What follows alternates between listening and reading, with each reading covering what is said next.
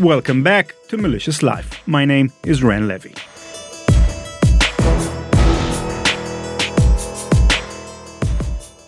If you were both particularly attuned to website domain registrations and a little bit psychic, you might have noticed something odd occur on September 5th, 2017, when a purchase was made for Equihacks.com.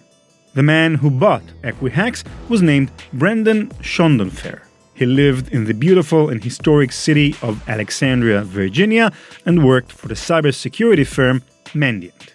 The reason you would have needed to be psychic to notice, and why such a registration would have seemed odd, is that even by September 5th, almost four months after attackers first broke into Equifax Incorporated internal computer systems and began stealing the personal information of millions upon millions of Americans, you could have fit everybody who knew about any of it into one spacious conference room.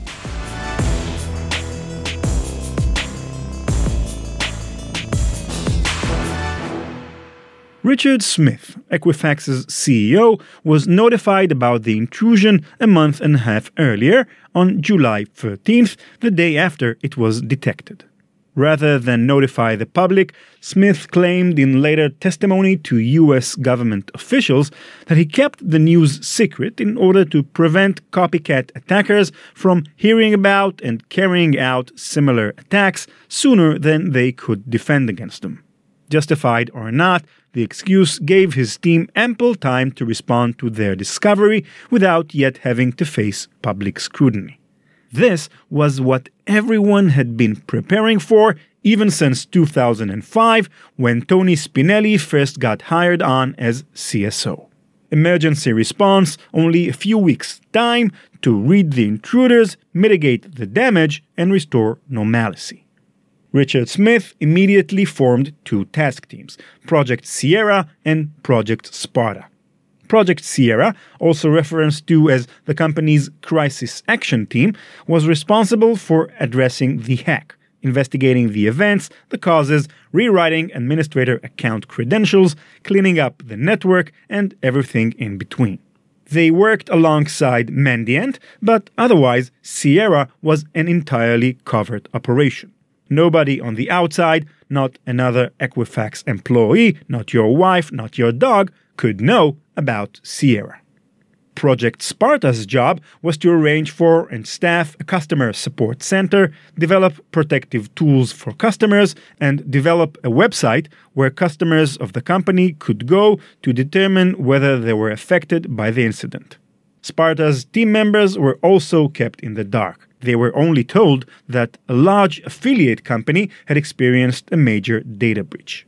Typically, in these scenarios, it's not uncommon for employees to be kept in the dark regarding the identity of a breached client when the information is not yet publicized. Of course, not knowing it's your own company, that's a little stranger like helping your wife plan out how to break up with her husband.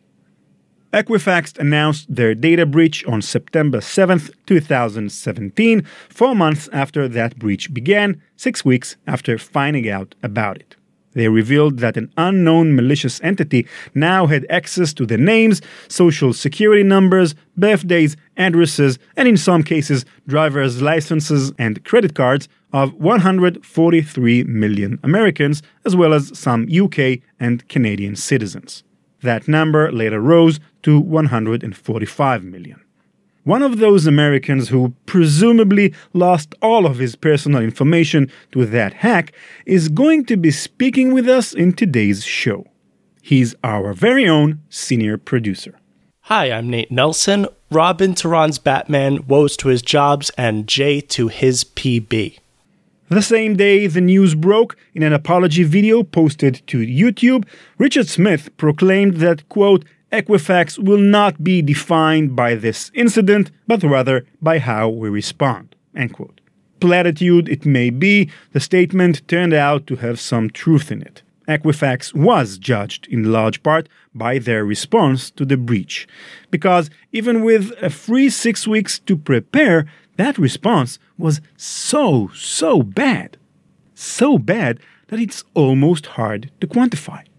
You know, before I read into it, I'd assumed that Equifax was hacked because, you know, they didn't care enough not to be. But that was reductionist of me. They've invested hundreds of millions into cyber defense. They've hired good people, and their CEO, even before 2017, uh, was more aware of the issue than most of his colleagues you read about. Um, at the same time, we've been doing this show quite a while now, and it's tough to think of any story that demonstrates such, you know, glaring incompetence as this one. I mean, off the top of my head, Mt. Gox is definitely up there, but you can't really equate a highly regulated credit agency with a crypto startup, so the comparison is null. You know, when I personally think about Equifax cybersecurity, I'm reminded of a kid that I played baseball with when I was younger. This kid had the nicest bat of anybody on the team. It was this dark chestnut brown with golden accents, a sticky grip, and a really thick barrel to put a whack on the ball. You almost didn't want to use it because it looked so pretty. But the kid himself wasn't much of a player, so each time he'd go up to the plate with this killer bat and inevitably swing right over the ball. So you can have the fanciest equipment but still not know how to use it, and that in a nutshell is Equifax. And the kid in the story was me, obviously, but let's cut this part out of the podcast. Sure, I'll cut it out, Nate. No problem. Anyway, as news spread of the breach, Equifax's customer support phone lines began ringing off the hook. The support center was both severely understaffed, leading in many cases to very long wait times, and also unhelpful across the board, directing just about everyone who called to one of two websites. The first website, trustedidpremier.com, was where you could go to see if you were personally impacted by the breach. It was problematic from the beginning.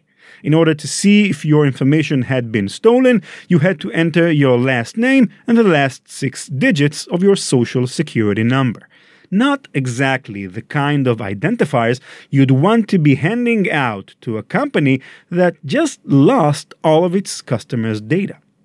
If you were comfortable enough to use the form, you'd receive one of two responses either that you were or weren't impacted, as well as information on how to sign up for free credit monitoring the company had arranged for customers. But it didn't really matter.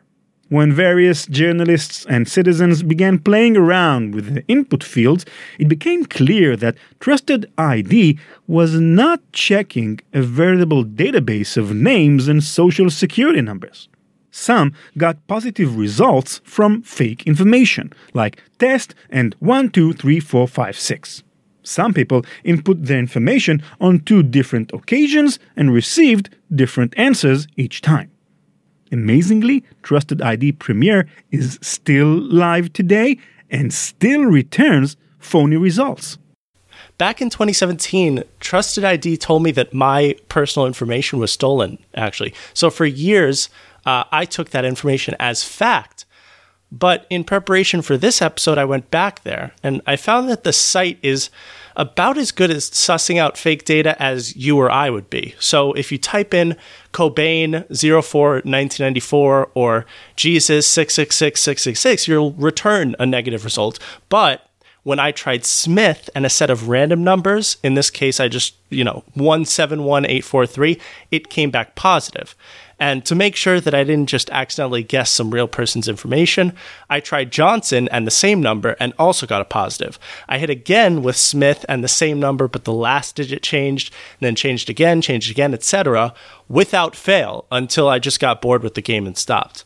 I'd love for somebody to explain to me how you even build a, a, program like this. Presumably, it's some sort of algorithm. Like, we know that if it were based in real data, it would return real results, and that isn't the case.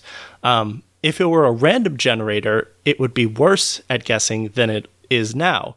Um, is it based on a fake data set, or did somebody program an algorithm to approximate legit results?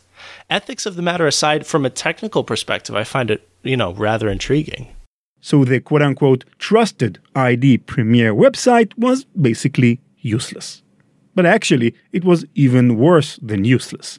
In order to sign up for the free credit monitoring Equifax was offering, which didn't even work at first, by the way, as noted by customers who weren't able to sign up and activate the service, you first had to agree to Equifax's terms of service, which included a mandatory arbitration clause barring you from participation in any class action suit against the company.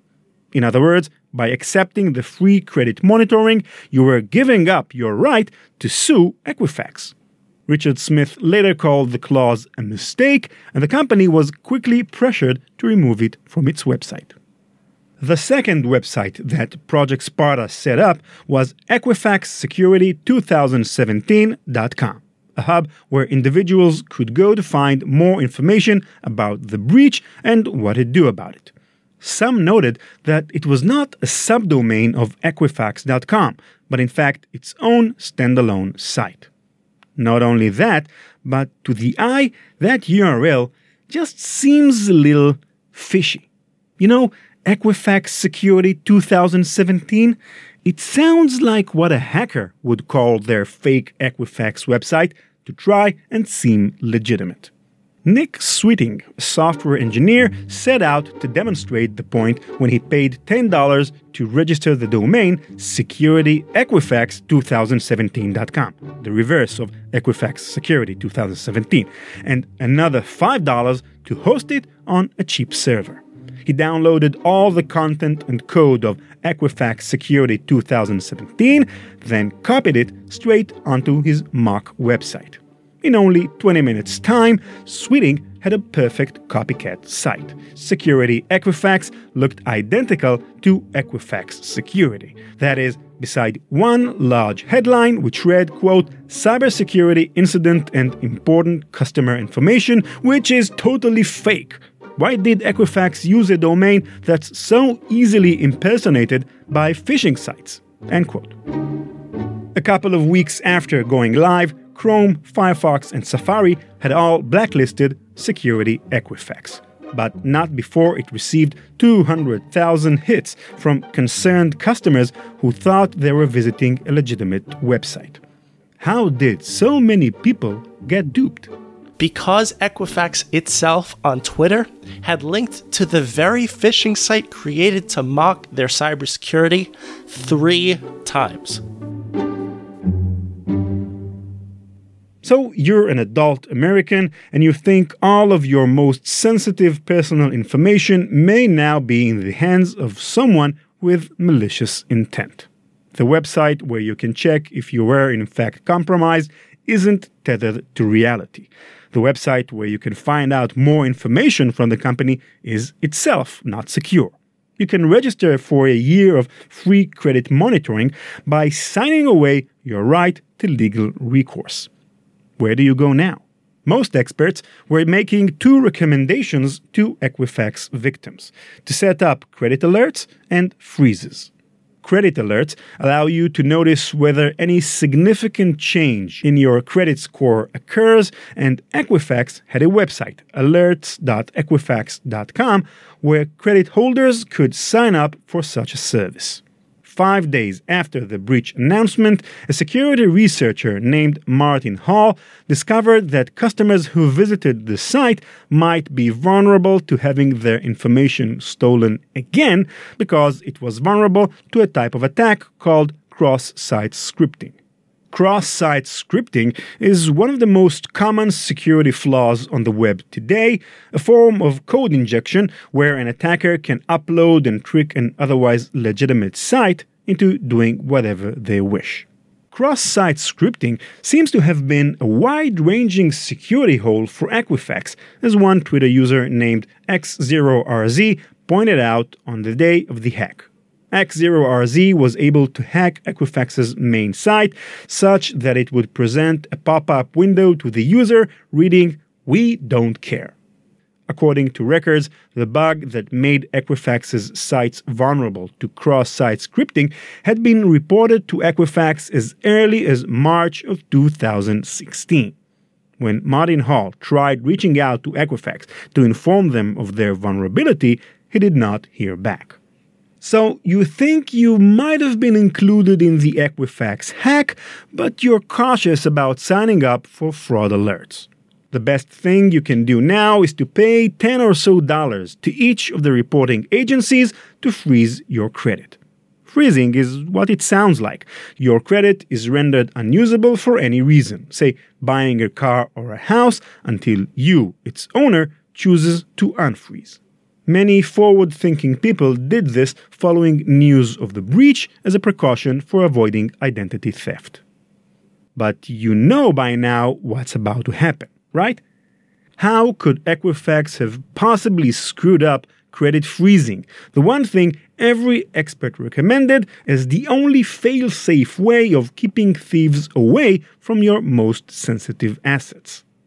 Equifax tried charging customers to freeze their credit before walking that back amid harsh criticism. So, as long as you waited a few days after September 7th, you were able to freeze your credit simply by calling the company. The problem, of course, is that as easily as you could freeze your own credit, any malicious actor with the kind of information leaked in the Equifax breach could just as easily unfreeze it. To avoid this issue, if you did freeze your credit, you were given a piece of information known only to you to be evoked anytime you wanted to unfreeze. That piece of information was a PIN number. But rather than issuing randomized PIN numbers, yours would be comprised of the date and time when you instituted the freeze. If this sounds familiar, that's because it's almost the exact same mistake Equifax did a year earlier when half a million customers of the Kroger retail company got hacked through Equifax due to such faulty PIN numbers, an incident I told you about in part 1 of this episode. Amazing, isn't it?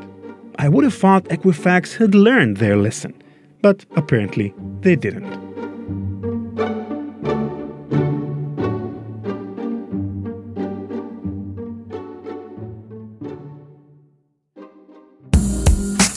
Malicious Life is brought to you in collaboration with Cybereason. Cybereason allows you to gain the upper hand by taking an entirely new approach to cybersecurity, stopping fileless malware, lateral movement, and even zero days. Connect the dots and gain unmatched visibility with Cybereason.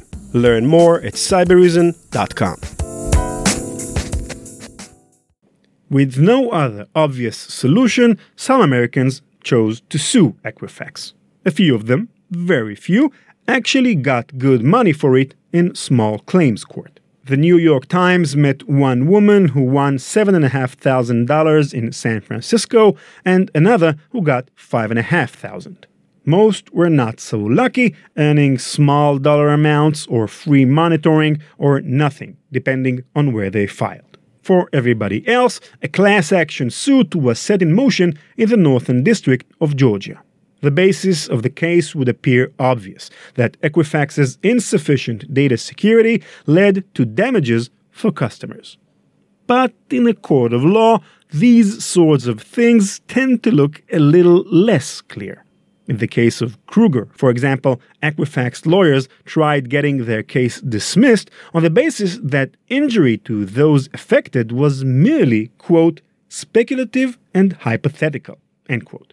Because hacks occur all the time, and your information can and possibly is lost through any number of means already, can we even definitively say whether one hack is the cause of one individual's loss? How can you quantify the damages associated with the leaking of a social security number to an unknown entity? Equifax lawyers used the same response that they did in 2016 in 2018, arguing the plaintiff had not, quote, sufficiently alleged injury and proximate causation. In English, the victims couldn't definitely prove that Equifax caused them real life harm. On this basis, Equifax's lawyers attempted to get the case thrown out of court. Fortunately, the presiding judge struck down that attempt.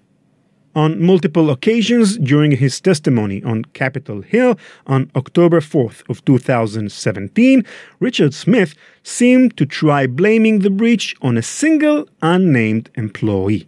He claimed that this individual from IT was responsible for not getting the message to the right people and didn't implement the software fix that would have prevented the breach. Of course, this individual was never named. Was Smith attempting to blame a made up employee for the company's failure? If this wasn't a scapegoat and Smith really was telling the truth, what kind of company would leave power over 145 million Americans' personal information in the hands of a single person? Smith spent hours that day being grilled by members of the Senate Banking Committee. When Senator Elizabeth Warren of Massachusetts got her chance to speak, she took seven minutes to deliberately pick Smith and his company apart as examples of corrupt big businesses profiting off its own failure. And she wasn't wrong. The free credit monitoring Equifax offered customers affected by the breach was made to last only one year. The company was set to make hundreds of millions off the customers who wished to continue the service after its first year. If you didn't want your credit monitoring through Equifax, Lifelock was the most popular alternative among customers of the breach. But Lifelock buys credit monitoring from Equifax, meaning all the customers who flooded them in the days after the breach were unwittingly filling the pockets of the very company that forced them there in the first place. Securing your information would be enough of a headache if it were your fault that it were lost, but in this case it's not. And so you find yourself sitting on the phone someday on hold with customer service when the thought crosses your mind that all of this jumping through hoops just so that a company that collects all of your most sensitive information without your consent doesn't include damaging false information in their own product, which you have no power over in the first place. Like, I don't have to ask a bartender not to spike my drink or a lifeguard not to mix the pool water with septic tank water, but I have to pay Equifax to not accidentally ruin my life? For Elizabeth Warren and others, poor information security was less the cause of Equifax's problems than a symptom for their corrupt business model. A model where citizens are used but not included in the process, where a preoccupation with profit supersedes due diligence, and powerful executives are not held to account for their actions. I don't think that people are angry at Equifax because they got breached. I think that the breach is a way for us to engage with how angry we are at Equifax for what they represent. Corrupt crony capitalism and profiteering without any accountability, uh, the rich just taking what they want from the rest of us because we're utterly powerless to stop them. The Equifax hack was a problem, but it was never really the problem. Maybe I'm speaking for myself, but it seems to me that the problem has, is, and will continue to be that a company like this can exist in the first place.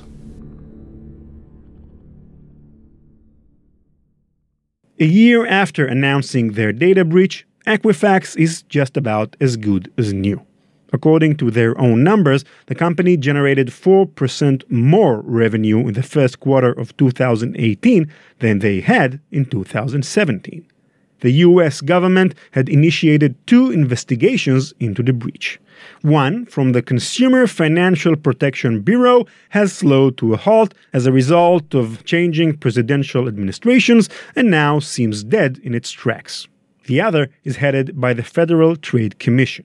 Last year, Republicans appointed a former Equifax lawyer as the organization's leader. Democratic Senators Elizabeth Warren and Mark Warner sponsored a bill which would have allowed the FTC greater oversight in the industry and penalized Equifax $1.5 billion, or $100 per customer, half of which would be distributed back to affected customers. That bill never went anywhere. Some Equifax executives and employees were made to leave the company. CSO Susan Mauldin was one of those who, in response to the bad press, stepped down.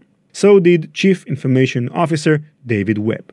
The board of directors decided Richard Smith's tenure as CEO was over, and on September 26, 2017, Smith announced he'd be retiring. Note, however, the terminology. None of these executives were formally fired, they became retired. More often than not, the larger conversation about the Equifax hack overlooks the hackers themselves. Part of the reason why is we just don't know who they were.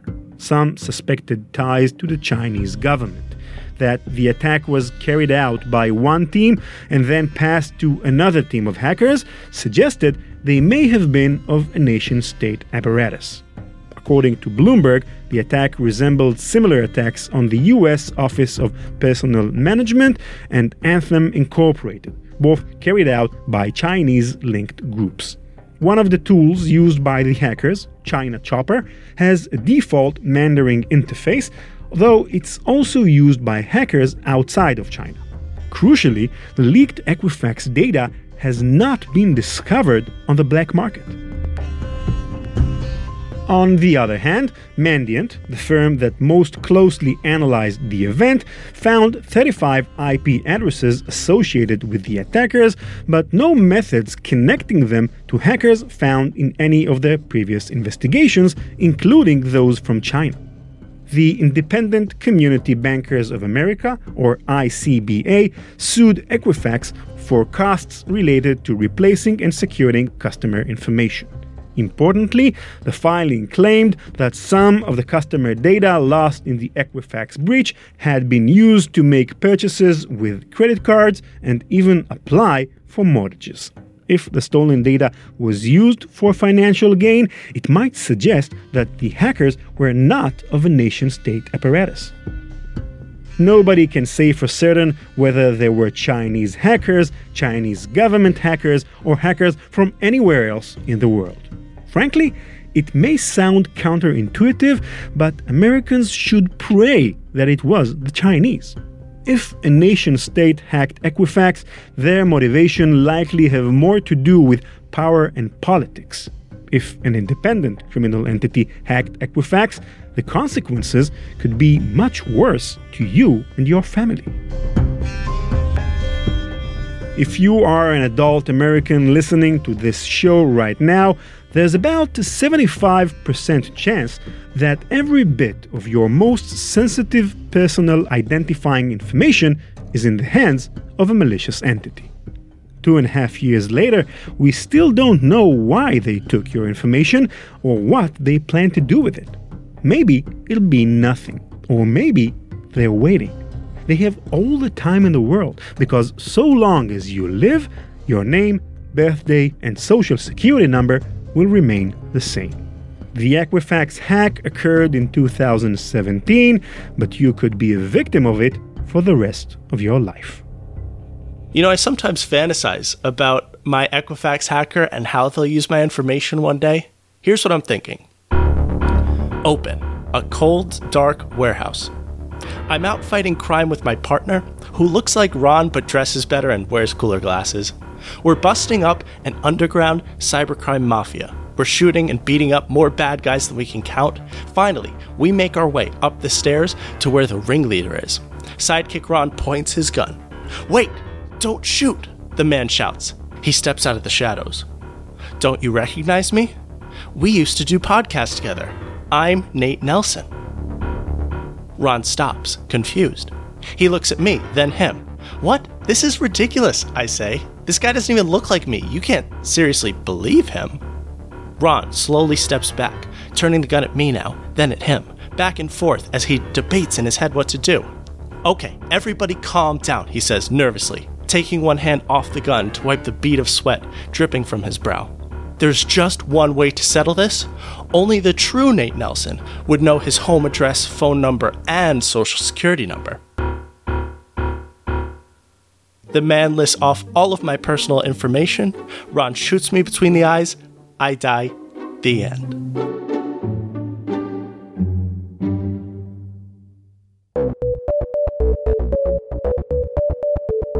That's it for this episode. Thanks for listening. A big thanks to our producer and occasional victim, Nate Nelson. Our website is malicious.life, where you'll find all of our past episodes and full transcripts. You can mail and tweet me your ideas and feedbacks to ran at ranlevi.com. That's ran, R A N, at R A N L E V I.com, and at ranlevi, R A N L E V I. Follow us on Twitter at, at maliciouslife for updates on new episodes.